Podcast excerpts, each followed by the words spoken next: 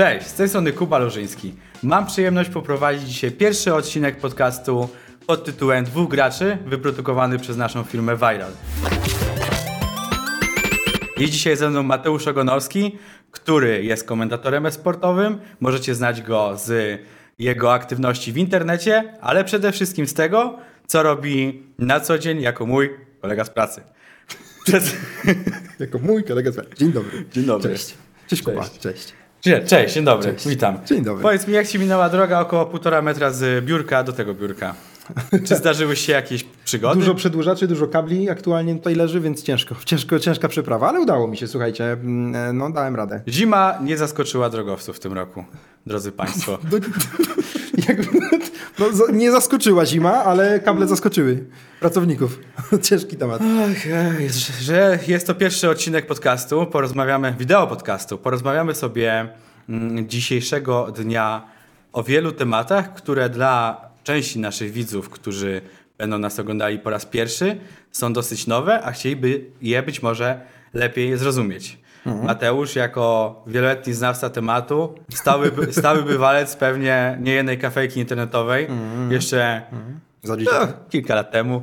Tak. E, Kilka, kilka lat temu jesteś w stanie być dzisiaj ekspertem i pomocną dłonią w tym, żeby opowiedzieć troszeczkę więcej, na czym to wszystko polega i czym jest w zasadzie kluczowa część naszej pracy, czyli e-sport. Jakkolwiek to brzmi dla kogoś, kto nie ma pojęcia o e-sporcie. Wiesz co, e-sport sam w sobie w ogóle jest bardzo ciekawy, bo sama definicja samego e-sportu mówi o tym, że to jest rywalizacja profesjonalnych graczy w grach komputerowych. Natomiast moja definicja sportu jest nieco inna, bo ja to trochę porównuję do normalnego sportu.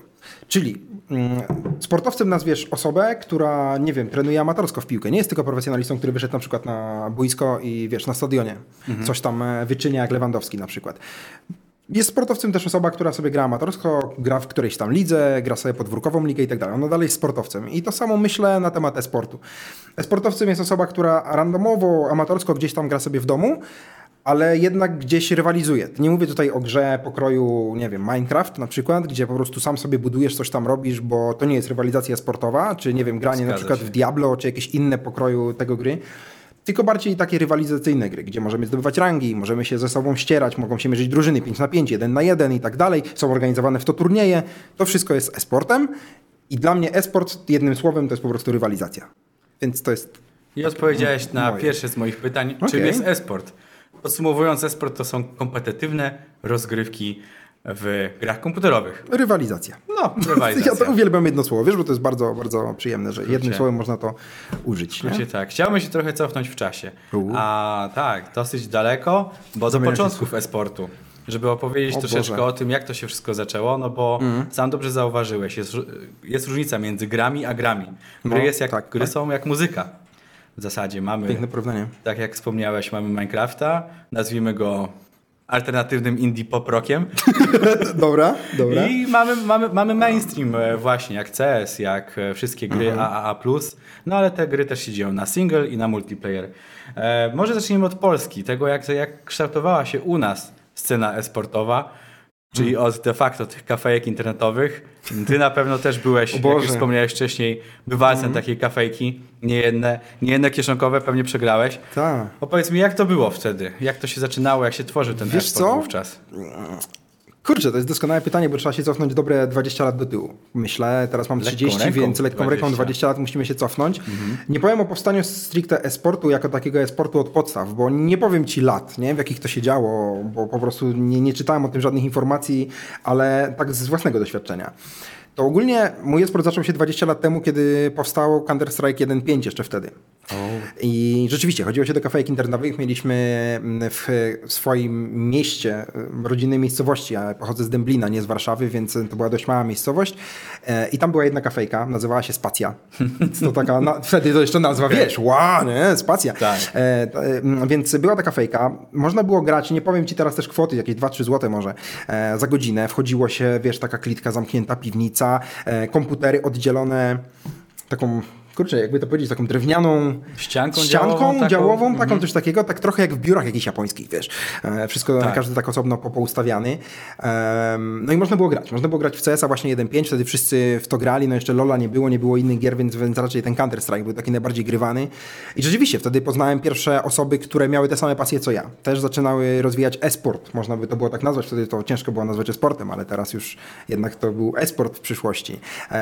I rzeczywiście, powiem Ci szczerze, że bardzo fajnie em, się grało z tymi ludźmi, mam bardzo fajne wspomnienia, przegrywaliśmy razem mecze, wygrywaliśmy razem mecze, więc no, zacząłem nie przez przypadek od słowa przegrywaliśmy. Więcej było tych przegranych niż wygranych. Team losers, wiadomo, na zawsze w sercu. E, Natomiast, no właśnie, to ewoluowało. E, Na samym początku, jak jeszcze poznawałem te tajniki Counter-Strike'a, gdzie nie było takiego łatwego dostępu do internetu z domu, ale gdzieś można było oglądać, u taty w pracy pamiętam, że wcześniej był założony internet i można już było oglądać pierwsze turnieje e, w Counter-Strike'a, gdzie pulą nagród było 500 zł. I wiesz, wszyscy, o, 500 zł. No dobra, na tamte czasy wiem, spoko, 500 zł to było dużo, nie? Biorąc pod uwagę teraz inflację, całą resztę, ale wtedy to i tak były takie pieniądze nie do pomyślenia, a ci gracze grali i chcieli to zdobywać. I wszyscy myśleli, że no dobra, to jest taka zabawa for fun, że trochę ludzie pograją, może trochę zarobią, na tym się skończy. Okazało się, że bardzo mocno zaczęli wchodzić w to sponsorzy, bardzo to się spodobało e, widzom, to zaczęło się oglądać, to zaczęło generować ogromne liczby. Tutaj się przenoszę oczywiście z każdym moim słowem kilka lat do przodu, nie? E, aż wreszcie do, docieramy do momentu, gdzie za e-sport ludzie są w stanie e, w puli nagród mieć na przykład 20 milionów dolarów. Nie? Z takich skromnych To 500 są kwoty, złotych. które niewątpliwie robią wrażenie. Tak, to są ogromne to są kwoty. I nawet w Polsce są osoby, które niejedno mieszkanie kupiły z tych gierek. Z tych gierek Mhm. Żeby tylko, żeby tylko, wiesz, mieszkanie, samochody Zgadza i tak się. dalej. No, ja mam na sobie bluzę, myślałem, że później ją trochę przedstawię, ale pamiętnego zespołu Virtus Pro, e, czyli najlepszej złotej piątki za czasów Counter-Strike Global, Offensive- Global Offensive jeszcze w 2014 roku. Mhm. E, Chłopaki byli najlepsi na całym świecie, no i wtedy wygrali jeden z największych turniejów też e, takich, można byłoby powiedzieć, światowych. I rzeczywiście, mm, rzeczywiście tych pieniędzy trochę zarobili, przytulili przez swoją karierę. E, Na pewno mają jakieś oszczędności, co wpakowali w dom i tak dalej, co wpakowali w samochody, to swoje, ale, ale na pewno tych oszczędności zostało, więc tych pieniędzy ludzie zarabiają kupę. No i teraz też w zależności od gry, prawda? Bo tych gier mamy kilka i w Dokładnie. zależności od gry w takim kierunku idziemy jednak, jeżeli chodzi o kwoty. Dokładnie. I wracając do Złotej Piątki, Mhm. to jest temat, który bardzo chciałbym przybliżyć naszym słuchaczom, Okej. bo swego czasu e, Pasza i reszta ekipy dla nas, dla świata gamingowego e, byli jak e, Adam Małysz. No, no, przy, tak Małyszo, przy tak Małyszo Tak. Jeszcze, jeszcze w latach e, 2000. Opowiesz nam trochę więcej o sukcesach Paszy, Snacksa i reszty ekipy? No jasne, wiesz, e, od czego jako tutaj zacząć? zagorzały fan, który ma nawet bluzę. Zagorzały fan. E, Nie, no, czy ja to opowiem bardziej ze swojej perspektywy niż z takiej perspektywy, gdzie można to na Wikipedii znaleźć, prawda? Bo to każdy może sobie przeczytać. Natomiast z takiej mojej perspektywy, jako fana Virtus Pro, no u mnie się zaczęło to, w, myślę, w 2011-2012 roku, gdzie zacząłem oglądać mocno ten esport, tak już tym żyłem. Nie? Już żyłem, uczyłem się komentować te mecze, e, chciałem poznać techniki gry, jakieś tam różne zagrywki i obserwowałem bardzo dużo graczy w Polsce. Nie tylko Złotą Piątkę, obserwowałem e, także innych, e, którzy gdzieś tam się pojawiali w międzyczasie, później zostawali trenerami e, i gdzieś tam ich e, kariera się zakończała albo gdzieś tam została, wiesz, dalej rozwijana. Natomiast jeżeli chodzi o tą Złotą Piątkę, bo o to tyczyło się całe to pytanie, e, no to wiesz, ja bardzo mocno nadzorowałem chłopaków na takich meczach no kurczę, nie mogę tutaj powiedzieć, że pomniejszych, bo one nie były małe, to były duże przedsięwzięcia, ogromne mecze, e, ale w porównaniu do Mistrzostw Świata, które wygrali, no to to jest nic, nie? To, to, to był taki turniej powiedzmy. E, ja pamiętam, że oglądałem tego IEMA w 2014 roku, kiedy chłopaki wygrywali i grali ten finał, ja naprawdę strasznie kibicowałem. Oni mieli fajną tendencję w ogóle do tego, że w Counter-Strike'u gra się do 16, li- do 16 punktów, nie? E, I oni mieli taką tendencję, że przegrywali 0,7 na start, to po prostu uwielbiali to. Ja mam wrażenie, że oni to robili celowo, a pewnie nie, ale, ale tak to wyglądało z perspektywy takiego kibica, nie? Oni zawsze przegrywali 0,7, a potem robili taki magiczny comeback, wracali do wyniku i wygrywali, rozgramiali wszystkich, dzięki czemu te emocje, oglądając to wszystko, były o wiele, wiele większe. I ludzie się tym jarali. I to się podobało ludziom w tej Złotej Piątce, że oni mieli taką niepewną formę, ale tak, tak naprawdę tym zwieńczeniem było jednak ich zwycięstwa. Mm, I, I rzeczywiście, ja kibicowałem im nie tylko ze względu na to, że dobrze grają, ale ze względu na to, że potrafią podtrzymać w kibicach emocje. Nie? To było bardzo, bardzo ważne. No i moim największym marzeniem zawsze było poznanie kogoś z Złotej Piątki. Boże, zobacz, podać rękę. I po wielu latach, po wielu latach, nie, kiedy, kiedy, ten komentarz udało mi się uskutecznić i zacząłem jeździć na turnieje, gdzie ci gracze też występowali, nagle się okazało, że jestem w stanie z nimi się poznać, porozmawiać prywatnie, em, wymienić się na jakieś różne spostrzeżenia, różne tematy i tak dalej. I, moje marzenie poniekąd się spełniło, nie? Takiego esportowca spełnionego w Polsce myślę, że można poznać po tym, że poznał Złotą Piątkę i z nimi gdzieś tam miał fajne przygody prywatne, nie? Więc, więc tutaj zdecydowanie oprócz Bialego poznałem całą czwórkę i to są tacy ludzie, nie? Więc jestem sercem Virtus Pro i mimo tego, że zespół się rozpadł jako zespół, jako ta piątka, no bo cały sam sobie Virtus Pro jako organizacja istnieje dalej, to jest to rosyjska organizacja, mm, no to tak ta Polska gdzieś tam w sercu siedzi, nie? No jak, jak, jak najbardziej. No, sam pamiętam, że mimo, nie byłem, mimo tego, że nie byłem wielkim fanem CS-a, szczerze dlatego, że zawsze lamiłem w gry, e, w gry online, e, w, szczególnie w strzelanki, no to jednak wiecie, duma patriotyczna. W skrzydłach Husarii zawsze mi się otwierały, gdy Virtus Pro Virtus grał. Pro. No tak. to prawda. No to tak jak powiedziałeś, bardzo dobre mm, stwierdzenie, że to taki Adam Małysz, nie? Poniekąd na naszych e, Counter-Strike'a. To Właśnie Złota Piątka. Zdecydowanie to można porównać do, do Adama Małysza. E, No ale też są inne gry, nie? I w innych Dokładnie. grach też mieliśmy dobrych zawodników. Może ja nie nadzorowałem innych scen, nie? Więc ciężko mi stwierdzić, że na przykład y, mieliśmy, nie wiem, w Valorancie, no w Valorancie to mieliśmy, no bardziej mamy, no bo to można byłoby powiedzieć o tym, co się dzieje aktualnie, nie? Na scenie, no to mamy rzeczywiście mm, zespół Ascent, gdzie jest trzech Polaków, e, dwóch albo trzech Polaków i naprawdę oni też wygrywają gdzieś tam jeden z największych turniejów, ostatnio przecież wygrali jeden z najważniejszych turniejów w Valorancie, zostali mistrzami świata, więc znowu gdzieś tam Polacy widnieją, Jest niestety już nie zawsze, na ten polski, Counter-Strike'u. jest zawsze ten polski, Polski akcent. akcent, tak. Ale też porozmawiamy o tym w ogóle, czym są te gry. Bo my tutaj, wiesz, spędziliśmy pewnie Okej. nie, nie jedną godzinę w, w każdej z tych produkcji, tak, tak, tak. czy to grając między sobą, czy to grając ze znajomymi, ale są osoby, których, dla których słowa Counter-Strike, Valorant, o co chodzi? Po- Opowiedzmy troszeczkę więcej, że ono, o ile CS-a to jeszcze może bardzo dużo ludzi ko kojarzy z tych kafejek internetowych, no to jednak Valorant, jako dosyć świeża i nowa produkcja, bo ile ona ma rok? No nie powiem ci dokładnie, może ze dwa lata? No, około, dość nowa, tak, dość nowa tak, produkcja. Tak, dość, tak. dość nowa produkcja. Jest to też strzelanka dosyć podobna Mhm. do CS-a, ale z elementami typu MOBA. Mm, No może moba to nie, ale No, skille masz ma. skille. ma skille, nie? No to, to jest, to jest bardzo ciekawe. są dosyć takie mobowe, bym powiedział. No trochę tak, wiesz, w sensie... Właśnie, to jest różnica pomiędzy Counter-Strike'iem i Valorantem. Może zacznijmy od tego. Jedna i druga gra jest grą FPS. First person shooter, czyli po prostu biegamy, widzimy celownik, widzimy broń, lej jazda. Jeżeli chodzi o główne założenie, zarówno w jednej i w drugiej grze jest po pięciu zawodników w drużynie i oni się po prostu ze sobą tłuką. Ich zadaniem jest podłożenie bomby na jeden albo na drugi bombsite, tak samo dzieje się w Valorancie, tutaj nie ma żadnych różnic. I runda sobie trwa, oczywiście jak bomba wybuchnie, no to dana drużyna terrorystów na przykład wygrywa, jeżeli bomba zostanie rozbrojona, to drużyna antyterrorystów wygrywa, albo ewentualnie tam jak wszyscy się wyeliminują i tak dalej, jest kilka zasad, nie? takich prostych. I na tym się kończą podobieństwa. Jeżeli chodzi o takie małe różnice, no to jest liczba rund. W Valorancie mamy rund do 13 się gra, w, w Counter-Strike'u do 16, więc już tutaj jakaś tam mała różnica jest. Ale jeżeli chodzi o te właśnie, tak jak powiedziałeś, największe różnice, to oprócz oczywiście całego szaty graficznej i tak dalej, e, i oprócz tego, że na jednej mapie są trzy bombsidy, gdzie, gdzie w sensie zawsze są dwa, no to właśnie jest kwestia tego, co powiedziałeś, czyli te skille, czyli te dodatkowe umiejętności, które można w Valorancie używać, żeby em, no być lepszym, żeby nie tylko strzelanie było najważniejsze, ale także te właśnie, te właśnie skille e, i dodatkowo wybór czempionów, czyli wybór e, postaci, jaką gramy. No, w Counter-Strike'u 1.5 można było sobie wybrać pomiędzy czteroma postaciami i tak naprawdę to chodziło tylko o wygląd tej postaci. Dokładnie. E, W Counter-Strike Global Offensive już nic nie wybieramy, po prostu jedziemy przed siebie i, i jazda. Mamy strzelać, kupujemy broń, nie? Rush B. tam- tak, Rush B, dokładnie. No a w Valorancie no to działa to jednak w ten sposób, że, że mamy, mm, kupujemy broń, a oprócz tego kupujemy skille i mamy różne czempiony. Są czempiony e, leczące, tak, e, które, które gdzieś tam próbują nas podleczyć w ciężkich sytuacjach. E, Są czempiony raszujące, czyli właśnie takie typowe, które mają przyspieszenie w swoich skillach, żeby jak najszybciej znaleźć się gdzieś na froncie. No przeróżne, naprawdę. Jak miał teraz o, o, wszystkich wymieniać, no to, to Tak. naprawdę jest ich zbyt wiele. Ale tak. I coś takiego ma w sobie Valorant, nie? Czyli to jest, to jest ta Jest różnica. ten element, bardziej, bardziej rozbudowany element strategii, powiedzmy. Tak, dokładnie. I właśnie jeszcze tak ci przerwę. Mm, Właśnie Valorant jest od twórców League of Legends. I tutaj myślę, że płynnie możemy przejść. I to jest płynne ten- przejście do następnego tematu. Dokładnie tak. Do następnej, przepraszam, e, gry, która no dużo, dużo robi w e, Namieszała. Riot. Dużo namieszała i dużo e, ludzi miało szansę zobaczyć chociaż część uniwersum e, Lola, chociażby ze względu na e, ostatni top 1 na karcie czasu Netflix, czyli serial Arcane. Arcane. Tak, serial Arcane. Tak. Swoją drogą Świetny. Świetny, świetny Wow. serial. E, Niesamowity. W, w ogóle wiesz co, ja, ja to zawsze będę podkreślał i ja to powiem każdej osobie, nieważne czy to jest konkurencja, czy to jest nasza firma, ale powiem to zawsze.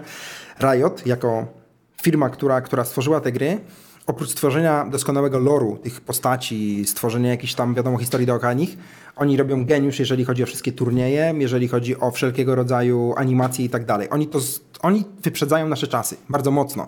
Em, chociażby ceremonia otwarcia Worlds, czyli tych głównych, e, głównego eventu z 2020 roku, m, zastosowanie jakichś przelatujących smoków e, w AR-ze, e, w trakcie oczywiście tej całej ceremonii otwarcia, no, robienie jakichś wybuchów, zgaszenie miast, wiecie, no po prostu światła w mieście, w sensie zapalanie od nowa, jakichś neonów. Oni robią takie cuda, że w Polsce, zanim do tego dotrzemy, to myślę, że minie jeszcze wiele, wiele, wiele i jeszcze bym podkreślał kilka razy to słowo lat. Nie? No ale jest na pewno to cel, w którym chcemy się jakoś realizować jest i który chcemy, za którym chcemy gonić. Tak, tak, tak. Ja, znaczy, ja bardzo mocno gonić. chcę w naszych wszystkich produkcjach viralowych, że tak e, powiem, gdzieś tam iść w tym kierunku, nie? Iść w kierunku tej nowoczesności, tego, co się będzie działo za 5-10 lat. Znaczy, w sensie tam się dzieje teraz, a u nas niby w Polsce za 50 lat, ja chcę to robić teraz, tu i teraz, nie? I, i dlatego my robimy takie dość unikatowe rzeczy, myślę. Właśnie, bo ja się bardzo mocno na tym wzoruję. No tak, myślę, że wzoruję się tym jak najbardziej, bo Kurczę, to uwielbiam, mam, mam przyjemność pracować z tobą na co dzień i mogę poświadczyć, że jesteś chyba jedną z najbardziej kreatywnych osób, jakie znam. I rzeczywiście jest chyba jeszcze dużo do zrobienia na naszym rodzimym rynku. Już zostało dużo zrobione, ale jak myślisz? Jest jeszcze pole do tego, żeby tutaj dobrze rozbudować. Słuchaj, ja ci powiem to chyba w najprostszy sposób. Że Zawsze problemem są pieniądze. Nie, bo, bo tutaj nie ma problemu w tym, że ktoś nie potrafi. To nie ma tak, że ktoś nie potrafi. Są ludzie, którzy zrobią wszystko. Wiesz, są operatorzy kamer, którzy potrafią naprawdę robić takie ujęcia, że szczena ci w ziemię opada. Są operatorzy dronów, którzy potrafią w taki sposób latać tymi dronami, że ty byś sobie nie, nie, nie wyobraził tego. My mieliśmy na przykład przy nagrywaniu jednego z naszych e, trailerów e, do Skills Vault, takiego, mm, e, można było powiedzieć, show internetowego na pięć krajów, e, tutaj Viral. Mieliśmy operatora drona, który wymyślił sposób na to, jak zrobić skok ze spadochronu, nie używając skoczka spadochronowego. Tak? Po prostu wleciał dronem i zaczął nim swobodnie spadać, żeby to wyglądało jak skok ze spadochronu. Więc mówię, ludzie są. Tylko zawsze problemem są budżety, no nie oszukujmy się.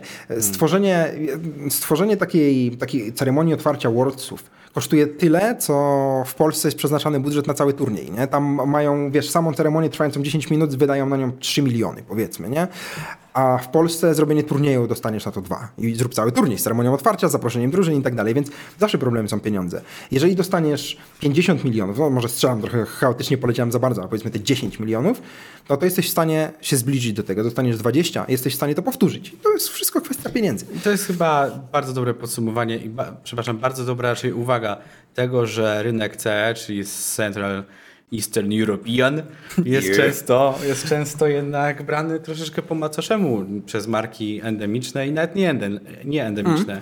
Ogólnie jakby Zachód jeszcze tutaj dociera, ale czasem Dociera. spotyka się z tą ścianą. No cóż, kto ogląda dzisiaj esp- esport? Kto jest widzem esp- esp- esportowych zmagań? Wiesz co? Znowu rozdzielę to na dwie części. Jedna część teoretycznie, czyli w sensie to, co piszą w, w gdzieś tam, a druga praktycznie.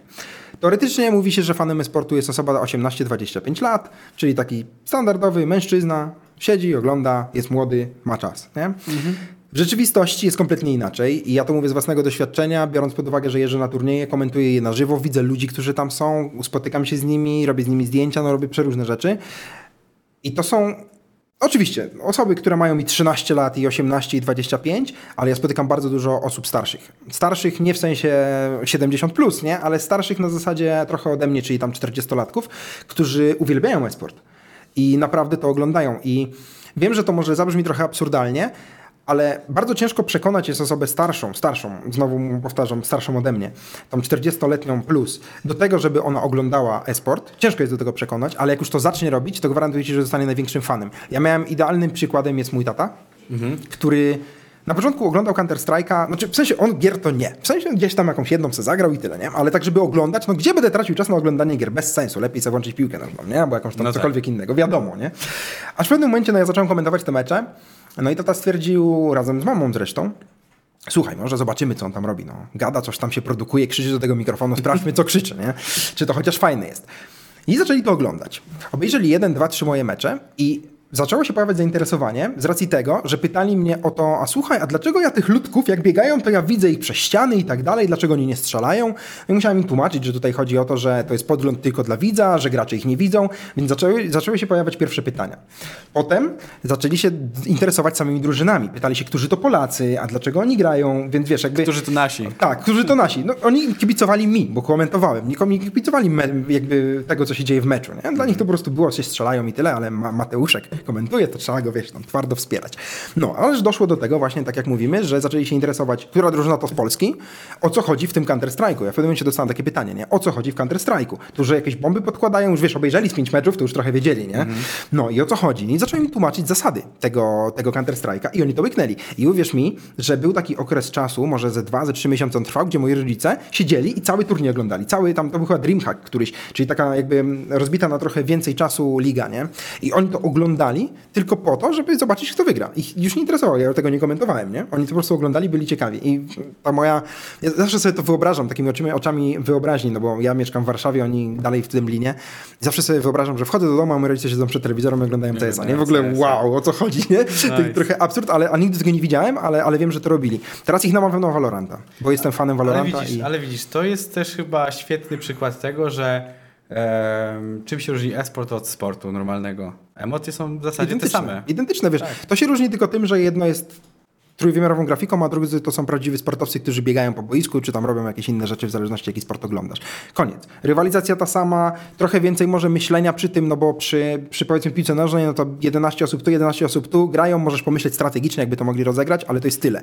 W grach typu Counter-Strike masz różne mapy, one się zmieniają, masz różne taktyki, różne zagrania, wolniejsze, szybsze. Jeden się ustawia, żeby sprawdzić plecy, wiesz, mogą zajść gdzieś tam. Jest więcej myślenia, krótko mówiąc, przy tym, ale to jest fajne, bo to angażuje bardziej widza, że on może pomyśleć i przede wszystkim, co moim zdaniem jest najlepsze, i to zabrzmi pewnie teraz kompletnie absurdalnie, ja uwielbiam czat. To, że możesz mieć z innymi kibicami się połączyć, nie? Oglądając to na żywo, na, na, na jakichś platformach typu... Piłce tego nie znajdziesz. piłce nie znajdziesz, chyba że pójdziesz do pubu i po prostu kupisz sobie piwo, posiedzisz z kimś, poznasz kilka osób. Ale w Counter-Strike'u możesz zrobić to samo. Znaczy nie tylko Counter-Strike'u, w ogóle we sporcie. Możesz zrobić to samo. Też są puby gamingowe, gdzie po Dokładnie. prostu ludzie otwierają, otwierają e, dany gdzieś tam turniej na telewizorze. Możesz siąść i sobie e, to piwko pić ze znajomymi, ale właśnie ta interakcja taka internetowa, nie? Możesz wejść na... Jak, bardzo mi się... O, może tak zacznę. Bardzo mi się podoba to, jak ktoś zrobi jakąś fajną akcję w grze i nagle cały czat w jednej sekundzie widzisz taki spam ści- ściany po prostu tekstu, gdzie wszyscy piszą wow, uu, jak on to zrobił, nie? I masz takie mm, odczucie, że ci kibice mm, czują to samo, co ty. A nie ogląda tego 100 osób, a ogląda to na przykład 30 tysięcy, 100 tysięcy, 200 tysięcy osób. To jest naprawdę dużo. Wszystko leci w E, necie, zazwyczaj tak. na Twitchu. Tak, tak, tak. I w ogóle ja teraz, uwaga, walę zabójstwo kompletne. E, swego czasu pracowałem w jednej z wiodących stacji telewizyjnych. Pracowałem w dziale sportu e, i raz udało mi się, nie wiem czy legalnie, czy nielegalnie, ale mm, pozyskać jakby oglądalność skoków narciarskich w czasie e, na przykład taki grudniowy, no kiedy jest sezon, no nie? I okazało się, że tak średnio ogląda to około 25 do 50 tysięcy osób, w zależności od tego, jaki to jest skok, to skaczek, jak godzina i tak dalej. A we sporcie mamy 100 tysięcy w górę, nie? No tak, dlatego tak pomyślałem, pierwsza myśl, że 25 tysięcy osób nie robi jakiegoś wrażenia. No, a tutaj masz, wiesz, esport przebija to, ale ja mówię o turniejach esportowych, takich polskich, nie? Gdzie, gdzie w Polsce się to dzieje. Tak samo jak tutaj mówimy o skokach, tylko w Polsce. Natomiast turnieje takie, gdzie są amerykańskie mm, specjalne działy komentatorskie postawione, analityczne, wiesz, to leci w telewizji i tak dalej, no to już mamy milion osób oglądających. Więc, więc to są naprawdę chore liczby. Ja wiem, że na świecie jest ludzi miliardów, siedem ponad, nie? A ogląda to milion, ale to i tak jest milion, które ogląda w tym samym momencie. Wyobraź sobie, wyobraź sobie milion osób stojących przed tobą, oglądających pięć osób, nie? Które gra, czy tam dziesięć. To jest taki ogrom. Przecież największe koncerty to jest na 40 tysięcy ludzi, nie? A to są pełne stadiony, a tutaj masz takich stadionów postawionych 30, nie? I co myślisz? Matko Boska. Więc to jest naprawdę ogrom ludzi, które ogląda e-sport. I taki turniej, który zdaje się być logistycznie przepotężną inicjatywą. Powiedz mi, kto za to płaci? Kto sponsoruje e-sport dzisiaj? Czy Hmm. to już są tylko marki, które zostały przy gamingu stricte typu, Okej. no wiemy, producenci myszek, czy nie wiem, jest tam jeszcze miejsce dla kogoś spoza gamingu może? Wiesz co? I tutaj jest kolejne dobre pytanie, na które można odpowiedzieć wielowątkowo. Zależy od tego, jaki to jest turniej.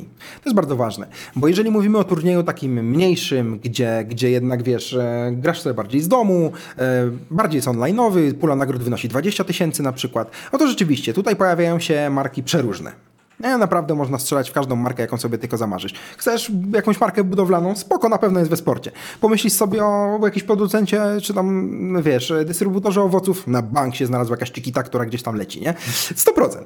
Em, Natomiast jeżeli mówimy o tych turniejach większych, no to zdecydowanie te marki wchodzą, e, ale to już nie są mniejsze marki. W sensie nie mówimy to właśnie o markach takich, wiesz, mało znanych, raczej wchodzą marki, marki bardziej znane, które po prostu mają większe fundusze, bo tak jak mówiłem, taki Chodzi turniej kosztuje kilka milionów, więc wiadomo, że żeby to się zwróciło, no to, to nie ma mowy o 30 tysiącach, żeby ktoś ci dał. Oczywiście to jest zawsze jakiś pieniądz, nie? Ale wiesz, gorzej jest dostać 30 tysięcy od 100 sponsorów, a później masz wielką ścianę tekstu, wiesz, milion banerów, No tak. niż dostać na przykład y, 300 czy 400 tysięcy od sponsora i wtedy wiesz doskonale, że on będzie głównym sponsorem na przykład całego eventu. Nie?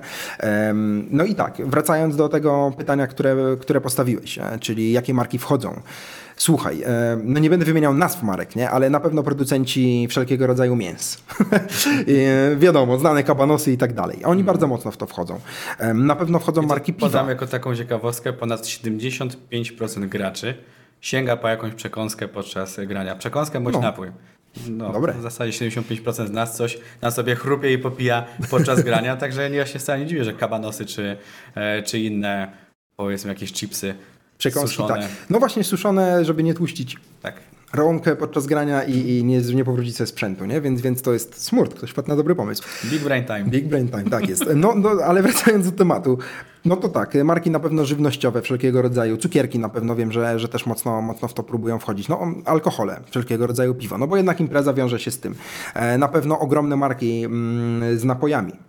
Y, Swego czasu nie pamiętam eventu, żeby wejść przez bramę i żeby się okazało nagle, że wiesz, że e, nie rozdają ci jakiegoś napoju za darmo. No to w ogóle się nie, nie wydarzyło, więc napoje masowo w to wchodzą i to jest bardzo dobry, mm, w ogóle bardzo dobre community, no bo do młodych trzeba jakoś trafić, prawda, jakimś napojem, e, no bo raczej młodzi nie chcą za bardzo wody pić. Ale może woda też jest dobrym pomysłem. Może zrobić wody dla gamingowców, wiesz, dodać jakieś dodatkowe magnezy i tak dalej i właśnie masz pomysł na biznes, nie? Jest naprawdę mnóstwo, mnóstwo marek, które wchodzą. Y, Mówię ci, wyobrażasz sobie markę, ona na pewno może robić we sporcie. Na pewno. Wiesz, marka obuwia, marka czegokolwiek, wydaje się, dobra, jak połączyć obuwie i Counter-Strike'a, nie? Tak sobie pomyślisz, że oni grają na myszkach, na komputerach, jak połączyć obuwie? Ale pamiętaj, Widziałem że... już jedne, tak przerwę ci, ale widziałem już jedne buty dedykowane dla graczy. I to Są. od jednych z największych producentów tego typu Tak. odzieży. No właśnie, świecie. właśnie i do czego zmierzam? Do tego, że w jaki sposób to połączyć? No przede wszystkim e-sportowcy, sami w sobie, mówię już o profesjonalnych e-sportowcach, oni mają treningi. To nie jest tak, że oni sobie idą, zagrają turniej i idą do domu, nie? Oni siedzą przez 8 godzin w pracy, trenując Counter-Strike'a czy tam jakąś inną grę, a kolejne dni mają rozłożone na dni treningowe, mają diety osobno rozpisywane i spotkania z dietetykiem, mają spotkania z psychologiem, mają spotkania z osobami, które odpowiadają za ich wygląd. W sensie nie wygląd zewnętrzny, tylko taki wygląd w mediach. Nie? Czyli w jaki sposób powinni się wypowiadać, co powinni mówić, czy mówić szybciej, czy wolniej. PR-owcy. PR-owcy, tak i tak. No i przede wszystkim mają siłownię. To jest bardzo ważne, bo jakbyśmy na to nie spojrzeli, to gracze mają bardzo duży problem e, z cieśnimi, cie- cieśnie nadgarstka. Nie? To, jest, to jest częsty problem, przez to, że cały czas używają ręki w nienaturalny sposób, no bo to jednak leży na myszce, wiecie, wiele godzin i mają na to operację, więc oni muszą ćwiczyć. I naprawdę mają dużo fizycznych ćwiczeń robionych właśnie nie tylko na nadgarstki, ale ogólnie, żeby poprawić kondycję, no bo przecież jak osoba siedzi przed komputerem, to bardzo szybkie tętno, e, oczywiście otyłości i tak dalej, można wymieniać na, na, na tonę. Zaplecze sportowca nie różni się w zasadzie od zaplecza sportowca. W ogóle. Jest wokół niego cały zespół. To jest, tak, Tak tak, tak. To jest dokładnie to samo, co w sporcie. To jest kalka, nie? To jest kalka, tylko że dodali S z myślnikiem, albo bez myślnika niektórzy nawet zapisują, nie? E-sport. Koniec. I to dzieje się na kompie, a tam to się dzieje fizycznie. Te same ćwiczenia, to, Powiedz wszystko to mi, samo. że mimo tego, jak e-sport i sport, plus całe infrastruktury, Mhm. te same emocje, e, jeszcze większe czasami wyświetlenia, które, które No nie, są... czasami, ja to tak. będę się kłócił bardzo mocno, moim zdaniem. Nie porównuję do piłki nożnej, no bo tutaj może byśmy Tak. nie wygrali, ale w porównaniu do innych dyscyplin sportowych, e-sport zjada ich. No, jak sam powiedziałeś, skoki zostały pokonane przez... Tak, no przez, oczywiście przez porównujemy, pamiętaj, zawsze największe imprezy, no bo te najmniejsze Oczywiście, nie tak. są takie Jednak do, do, oglądalne. Mhm. do, do czego zmierzam? Zmierzam do tego, że pomimo tego, co teraz, o czym teraz rozmawialiśmy, pomimo tego, e, co się dzieje na świecie, czyli de facto suchych danych i argumentów za tym, czemu marki nieendemiczne, czyli niezwiązane z gamingiem, powinny inwestować w e-sport, one dalej podchodzą jednak nieśmiale do tego. Chociaż troszeczkę bardziej ten trend już zaczyna się pojawiać. Co o tym myślisz? Czemu akurat marki inwestują raczej w tradycyjne sporty, aniżeli w e-sporty. Wiesz co, to jest złota zasada, no, z niewiedzy. Mm, Ja się wcale nie dziwię. E, Wiesz, ludzie boją się nowych rzeczy i można to, znowu, ja jestem fanatykiem Japonii, ja to uwielbiam do Japonii wszystko przyrównywać, ale to jest myślę idealny przykład. E, W Japonii w tym roku dopiero wycofują dyskietki z obiegu, prawdziwe dyskietki, bo Tak, ciężko się przywiązać. Ta, tak ta, ta sprawa, że policji, policja zgubiła dyskietki i nie mogli się tam spraw poprowadzić. No dokładnie. I właśnie o to chodzi, że, mm, że ludzie się tak mocno przywiązują, nie tylko w Japonii, w Polsce, wszędzie, przywiązują się tak mocno do czegoś, co już znają, że boją się wchodzić w nowe rzeczy. I tutaj porównując to do tych dyskietek. E-sport jest dyskietką. Wiesz, znaczy sport jest dyskietką. I, I ludzie mają ten sport, wiedzą go, trzymają i, i, i kurczę, no jak mogę odłożyć jakąś część pieniędzy w coś, co przyniesie mi powiedzmy 100 tysięcy zasięgu, strzelam kompletnie jakąś randomową liczbę, da mi 100 tysięcy zasięgu i wydam jakąś tam x pieniędzy, a mogę wydać na esport, który, o, mówią mi, że przyniesie 2 miliony zasięgu, ale może przynieść 100 zasięgu po prostu, bo tego nie znam, no to ludzie idą w pewną opcję, nie? To po prostu niektórzy są hazardzistami, dlatego wchodzą w to, a inni nie. I to jest tylko i wyłącznie niewiedza, ale kwestia dokształcenia się w tym nagle pokazuje to, że esport ma bardzo duży potencjał rozwojowy pod względem biznesu i tak dalej. I to pokazują marki, które teraz aktualnie są zjadaczami rynków nie? w esporcie i po prostu trzepią takie pieniądze. Tylko i wyłącznie przez to, że się reklamowały na esporcie, a później same zaczęły robić esport. albo coś dla Tak, wiesz, esportu. Zgodzę się z tobą i dodałbym jeszcze do tego, że sama branża gier, no już Mhm. mówmy o całości, Śmiało. sama branża gier jest warta tyle, ile ty- tyle, ile razem wzięta branża filmowa i muzyczna, No. razy trzy. Także no jest... Słyszałem o tym, jest, słyszałem. Tak. No jest- a, wiesz, to jest ogromne, e-sport zajmuje około 10% z tej branży na dzień dzisiejszy. No. Z samej branży gamingowej. No to są ogromne liczby. Są ogromne liczby i no pozostaje tylko zachęcać, edukować, informować, żeby pokazywać, e, pokazywać, że, że warto, tym bardziej, że infrastruktura się rozwija, a młodsze pokolenia, zoomerzy i to, co idzie Mhm. dalej za nimi, no w piłeczkę klasycznie to już coraz mniej będą pykali Coraz na mniej, boiskach. No. mniej. To już raczej tutaj w piłeczkę, wiesz, w, w Rocket League może sobie Wiesz co? pograją. Ja nie jestem za tym, żeby dzieci nie grały w piłkę, nie? Bo, bo jednak to jest, to jest mega ważne, żeby rozwijały się też fizycznie. Więc nie mówię, siadaj, żeby lu- ludzie siada, sadzali ich przed komputerami na siłę, nie? Ale w wolnych chwilach lepiej, żeby obejrzeli sobie e-sport, który ich doedukuje, nauczy taktycznego myślenia, refleksu, e, bo jednak refleks wzrokowy jest bardzo ważny i naprawdę można go na I to jest wyćwiczyć. naukowy fakt. To jest naukowy fakt, tak, tak. Odstresowują te gry i tak dalej. No jest tego tak dużo, że naprawdę polecam, polecam to robić. Może nie w przesadliwych godzinach, 8 godzin dziennie, no bo dzieci muszą się uczyć, muszą zdać maturę i tak dalej, bla, bla. Dopiero potem mogą myśleć o rozwijaniu się we sporcie. Stricte jako takim profesjonalnym, nie? Ale, ale tak jak mówisz, no, zdecydowanie fizycznie Dokładnie. No, też się muszą na, rozwijać. na Nie neguję dzisiejszy- Na dzień dzisiejszy są e, tytuły sportowe, które są e, bezpieczne dla młodzieży, nie ma tam praktycznie żadnej przemocy. I No. to nie jest, lata 90. były już 30 lat temu, wtedy kiedy ludzie ekscytowali Jezu, się tak dawno, dumem. Boże. Tak, wtedy ludzie, wtedy ludzie ekscytowali się dumem i, I Wolfensteinem 3D? tą, brutalnością, która tak, szła. tak, tak. Otóż, drodzy Państwo, to już się skończyło, tego już nie ma. Znaczy jest, ale no w troszeczkę innych tytułach. Natomiast tak jak rozmawialiśmy wcześniej, zapowiedziałem Cię jako komentatora e-sportowego. No, To jest, to jest bardzo ciekawy temat e, i wróćmy jeszcze raz na chwilę do tych wielkich rozgrywek Mhm. i do tego, jak to się wszystko łączy, jak to wszystko jest podobne, e-sport i sport. Okej. Czy uważasz, że komentowanie rozgrywek e-sportowych różni się czymś od ko- komentowania rozgrywek sportowych w klasycznym tego ujęciu? Doskonałe pytanie. Słuchaj, wiesz co? O kurczę, to jest bardzo dobre pytanie. Wiesz co, ona moim zdaniem się nie różni pod takim względem, że siedzisz i gadasz, nie? Masz drugą osobę, z którą zawsze komentujesz. No, najczęściej tak jest, że, że komentuje się na dwie osoby, wymieniacie się jakimiś spostrzeżeniami. No tak jak w każdej innej dziedzinie sportu, z reguły komentują dwie osoby, bo wiadomo, że jedna miałaby ciężko. Mm, To pod względem takim dla widza, nie? co widzi widz. No to jest to samo. Co widzi osoba, która komentuje i mecz mm, sportowy i e-sportowy, to na pewno wiedza. Jedna i druga osoba musi mieć taką samą wiedzę ze swojego zakresu. Nie wpuszczą do komentatora do żadnej dziedziny, który nie wie, co mówi. No.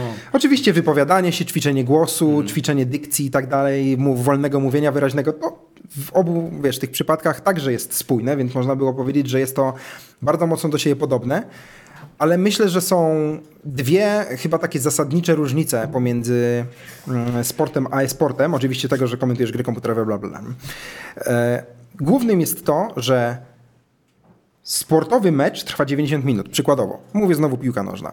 Więc przychodzi sobie taki komentator, komentuje 90 minut, wychodzi i to jest koniec jego pracy. W e-sporcie wygląda to tak, że masz 3 dni imprezy, gdzie zaczynasz o 8 i kończysz o, o 24 na przykład. Okej, okej. Więc jedna osoba jest w stanie komentować 12 godzin jednego dnia, 12 godzin drugiego dnia i 12 godzin trzeciego dnia. Oczywiście Ja- dlatego robi się pary komentatorskie, nie? To głos w niedzielę po trzydniowych rozgrywkach to musi Tak, być dlatego trzeba ćwiczyć po dobrej głos, imprezie. nie? A, czasami się zdarzało, że na drugi dzień już taki miałeś, nie? No. To mnie się śmiali, że jestem jednodniowy komentator, bo potrafiłem po jednym dniu paść, nie? Głosowo. Mhm. Ale rzeczywiście, więc to jest różnica między e-sportem a sportem w komentowaniu, że we sporcie musisz mieć bardziej przygotowane gardło na dłuższe sesje gadania. Bo ty gadasz cały czas. W piłce nożnej masz podobnie, mówisz jakieś tam, jak nie wiesz co masz powiedzieć, no to mówisz nazwisko zawodnika, czytasz go z koszulki, do którego leci piłka. Nie? To jest takie chyba bardzo mocno sztampowe, nie? Piłkarski small talk. Piłkarski small talk, tak. Tutaj musisz mówić o ciekawostkach. No bo nie powiesz, że teraz broń ma ten, a ten ma tamten, nie? No bo to, to nie ma sensu. po prostu. No tak. Więc, więc zaczynasz rozmawiać po prostu o tym, e, o, o jakichś spostrzeżeniach z dawnych czasów, co się działo. Więc musisz mieć taką wiedzę, no też bardzo, bardzo mocną. Ale druga różnica, bo powiedziałem, że są dwie różnice. Druga różnica, co wiąże się oczywiście z ilością pracy, są zarobki.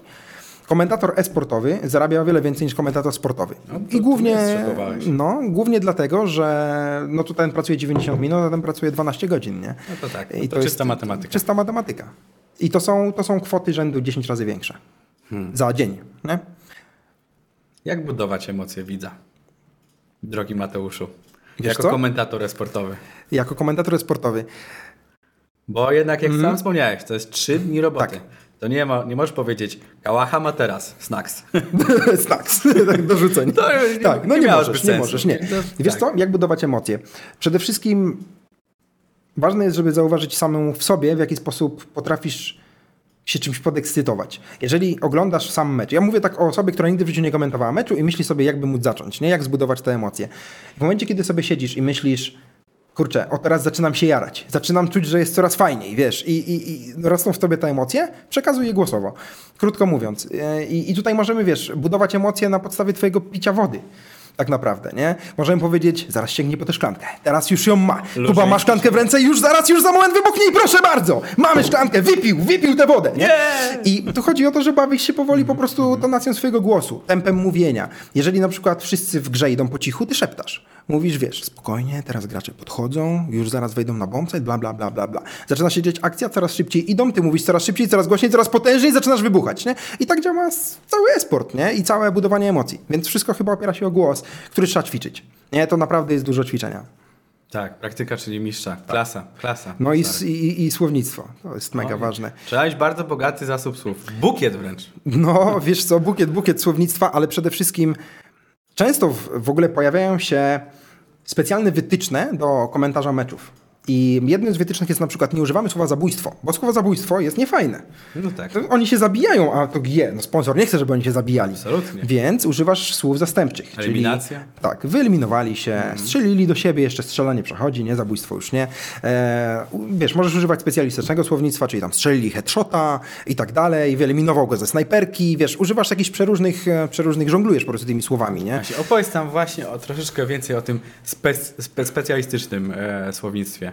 Bo jednak jest to dosyć język zawiły, tak jak wspomniałeś wcześniej, podczas e, początku naszych, naszej rozmowy, kiedy twoja mama i tata weszli do pokoju, to na pewno nie Nie wiedzieli, wiedzieli, o co chodzi. nie, nie mieli pojęcia, nie? Jakiś bombstar, jakieś AWP, headshot, co to Tak. chodzi? No tutaj znowu są e, dwie, dwie wersje, gdzie jedni właśnie organizatorzy turniejów chcą, żeby to było przystępne dla osób, Mhm. które nigdy z tym wcześniej nie miały styczności. I ty automatycznie musisz używać takiego języka, żeby wszyscy zrozumieli.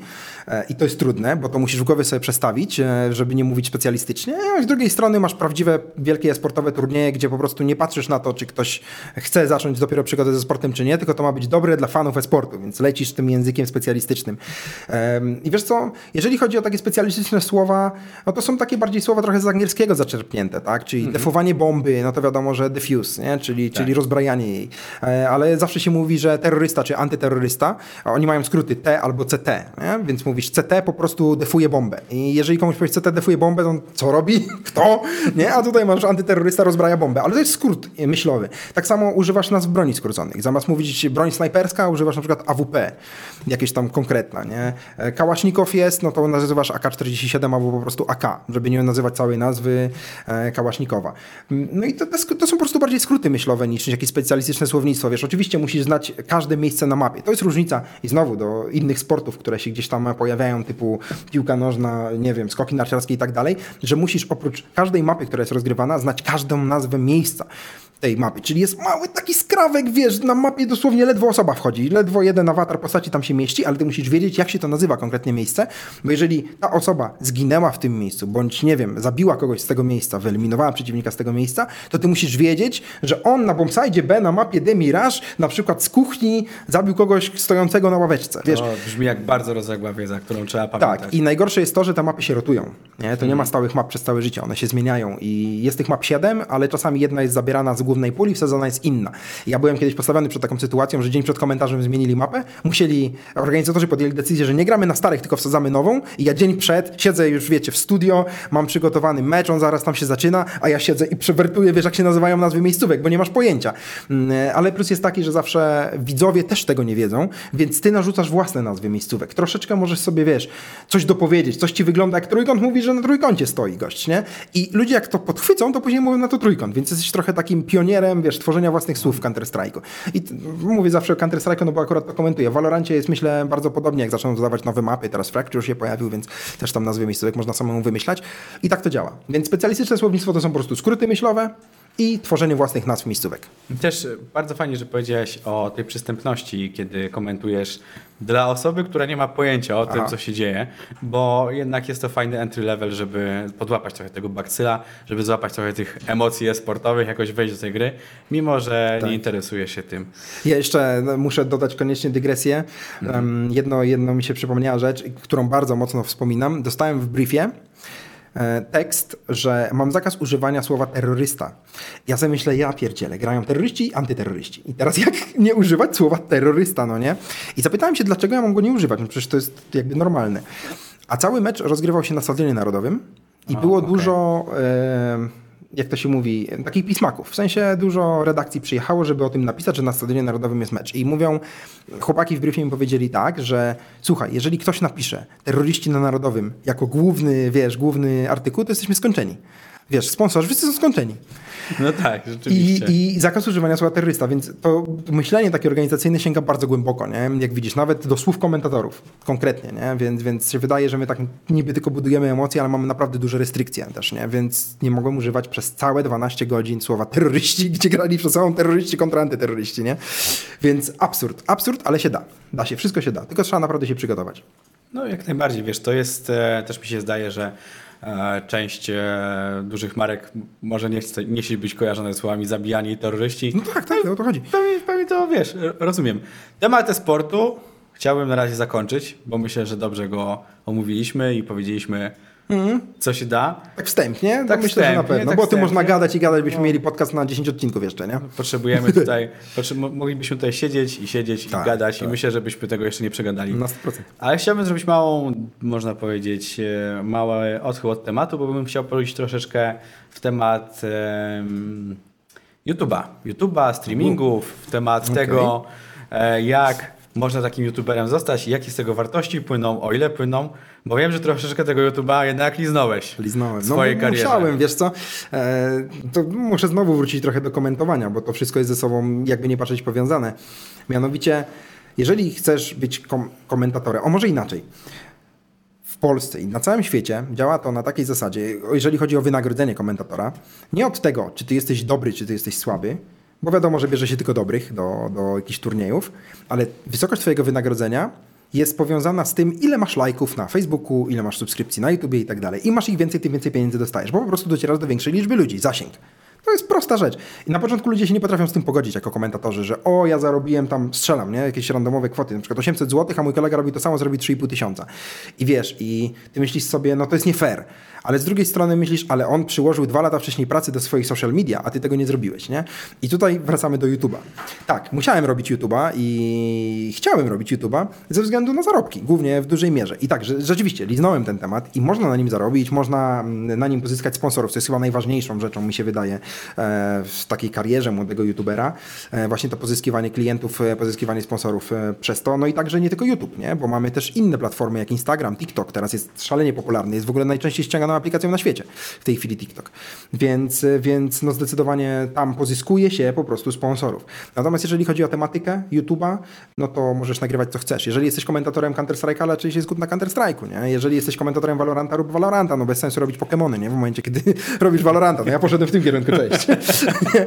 Bardzo, po prostu temat lubię, nie? I stwierdziłem, że nie będę sztucznie, ja nie lubię siebie tworzyć takiego sztucznego na maksa, czyli robię Counter-Strike'a, ale pokazać ludziom, że robię tego Counter-Strike'a też na YouTubie. No nie, bo mnie to męczy, wiesz, 8 godzin siedzisz w pracy i robisz Counter-Strike'a, wracasz do domu, 4 godziny komentujesz Counter-Strike'a, a potem na YouTube'a nagrałeś film o Counter-Strike'u. No ile można? Jeszcze znajomi do ciebie dzwonią, czy w Countera grasz. Nie, uuu, wiesz, nie, no absolutnie. No Trzeba tak, gdzieś mieć odskocznie, jest, nie? y, Wchodzimy w niuanse całej wideoprodukcji w zasadzie Tak. e, tego, tego kanału, tego, tych swoich treści. Dobrze zauważyłeś, że e, twórca na YouTubie jest teraz twórcą na Instagramie, na TikToku, Tak. na innych mediach, jeżeli chce być cały czas na górze i budować tą swoją, co najważniejsze dla YouTuba, dla YouTubera, przepraszam, społeczność. Tak. Wokół siebie, wokół tego, co tworzy, żeby ona się przechodziła na e, interakcję, na oglądanie, na, na oglądalność, na lajki, jak zwał, tak zwał.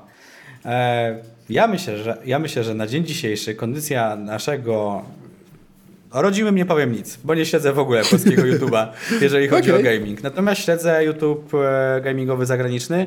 no ja głównie, głównie śledzę, mm, no oprócz osób tak znanych jak PewDiePie. PewDiePie to jest, jest dzisiaj jeszcze najbardziej popularnym YouTuberem, czy spadł z... e, Wydaje mi się, że spadł chyba z e, podium, ale, Okej. ale gdzieś A tam tak, tak, dalej chyba- wszyscy wiemy, że jest jednym z top, Chyba, nie? chyba jest drugi, bo swego czasu wyprzedziła, wyprzedził go ten hinduski e, kanał, indyjski kanał e, muzyczny. Bardzo możliwe. Powiem Tak. ci szczerze, że nie wiem, bo nie TC obserwuję aż tak bardzo tego. jakoś Tak. No, ja kiedyś śledziłem. Ojej, kiedyś śledziłem e, tak, że w zasadzie mm, A PewDiePie'a mówisz? PewDiePie'a, No, no, no, no. wszystkich YouTuberów. YouTube zastąpił mi jako medium telewizję. Tak.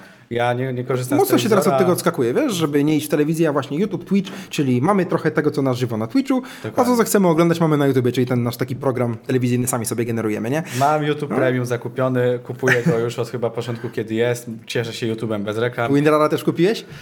O, nie, nie. No to ale- co ale- gadasz, co się chwalisz? Ale, ale tak właśnie, ale właśnie tak Okej. ludzie re- reagują, jak mówię o mojej subskrypcji YouTube Premium. Jestem chyba jedną z e, jedynych osób w, w odmętach internetu, która ma tą subskryp- subskrypcję. No spoko, Artur od nas pracy kupił dzwonek do iPhone'a. No, No tak, Warto to wspomnieć. wspomnieć. 4 zł e, poszło w piach, bo nie da się go ustawić jako dzwonek. A, polu, poluśmy, po, po, porzućmy tę luźną dygresję. Rest in peace, dzwonku. E, natomiast wracając do YouTube'a i do tego, co on ze sobą niesie. tak. Dla marek wiadomo, jest atrakcyjny pan influencer bądź pani influencerka. E, natomiast jeżeli chodzi o gaming e, i o samą istotę mm, tego, co można robić na YouTubie, Mhm. czy dałbyś jakieś protipy, jak zacząć kanał gamingowy na YouTubie w 2020 Gamingowy, roku? nie e-sportowy. Gamingowy. Gamingowy, e-sportowy, no z tego szerokiego spektrum, wiesz. Mam bardzo dużo protipów. Stary, zacznijmy może od pomysłu. No, że pomysły to już Wiesz jest co? kwestia Tak. indywidualna, bo to, czy e, się przekujemy dzisiaj w mass mediach, to już jest naprawdę kwestia przypadku.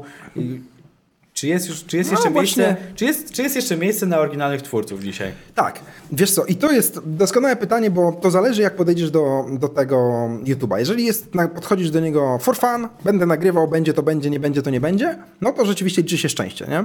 Jeżeli podchodzisz do tego biznesowo, czyli chcę zostać twórcą YouTube, chcę za tym zarabiać pieniądze i tak dalej, musisz potraktować to jak biznes. Jak wiesz, nie ma biznesu, który za darmo po prostu powstał. Jak ktoś otwiera restaurację, to najpierw płaca 100 pieniądze, a dopiero później z tego ma kasę. I tak samo działa YouTube, tak samo działa każda inna platforma.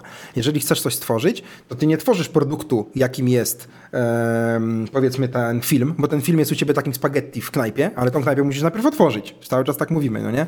Więc tutaj na YouTubie, może założenie konta samo w sobie jest darmowe, ale ty musisz zrobić reklamę, żeby ludzie weszli do ciebie. Wiesz, i to jest bardzo ważne. E, więc jeżeli podchodzisz biznesowo do YouTube'a, no to musisz pamiętać o tym, że reklamujesz swoje firmy i naprawdę trzeba na to wydać bardzo dużo pieniędzy. To nie mówię tu o kwotach, o wrzucę sobie 30 zł w promocję, a na pewno zobaczy ktoś. No, no dobra, ktoś zobaczy, nie? nie mówię, że nie, ale nie wybijesz się na tym. Musisz naprawdę pakować bardzo dużo kasy. Do tego trzeba policzyć strategię mm, całą YouTube'a, nie? jak to rozwinąć, bo to nie jest tak, że dobra, ja wrzucę dzisiaj film, pojutrze jeszcze jeden, a później miesiąc nie, nie będę nagrywał. Mówi się, że ważna jest ta taka sukcesywność dodawania filmów, nie? I to jest rzeczywiście ważne e, z kilku względów. No, po pierwsze na pewno to, że ludzie cię chcą oglądać, no bo wiedzą, że ty na pewno coś dzisiaj wrzucisz. Twoi widzowie na ciebie czekają. Czekają na ciebie, ale jeżeli tych widzów jeszcze nie masz, to to jest ważne dla algorytmu YouTube'a, który po prostu cię pozycjonuje wyżej, bo wie, że ty regularnie coś dodajesz. nie? Ciągle się zmienia. Tak, więc to jest taka podstawa. Jeżeli chcecie, najpierw musicie wybrać drogę nie? w kierunku czy zabawa, czy biznes. Jeżeli biznes, to musicie się, musi się to wiązać z tym, że będziecie wydawać pieniądze na to, na reklamę i to są miesięcznie, myślę, 2-3 tysiące. Trzeba na pewno, żeby to dobrze reklamować, trzeba to wpakować i to jest minimalna moim zdaniem kwota. Ale następnie później, jeżeli już chodzi o ten dalszy, dal, dalszy etap, no to pomysł, nie? Pomysł musi być unikatowy. Nikt się nie wybije, nawet jeżeli idziemy w ten kierunku for fun, nikt się nie wybije na tym, co już jest. Trzeba znaleźć swoją niszę. Trzeba znaleźć swoją niszę, tak. Ja, ja myślę, że mam bardzo, bardzo dobry przykład mojego znajomego, który jest komentatorem Counter-Strike'a i stworzył sobie właśnie kanał o Counter-Strike'u. Gadał tam jakieś przeróżne rzeczy, jakieś najlepsze akcje, losowania na konkursy, na jakieś noże, jakieś cuda robił wszystko, nie? Um, I to mu w ogóle nie szło. Miał po 200, po 300 wyświetleń. Ale był bardzo zajrany freestylem. W sensie raperskim takim freestylem, nie? Okej. I jeździł na takie eventy, nagrywał telefonem, jak ludzie freestylują i jednocześnie pisał o tych raperach, robił takie odcinki krótkie o tych, jak oni tam rapują, kim oni są. I on na tym garniał po 30-40 tysięcy widzów.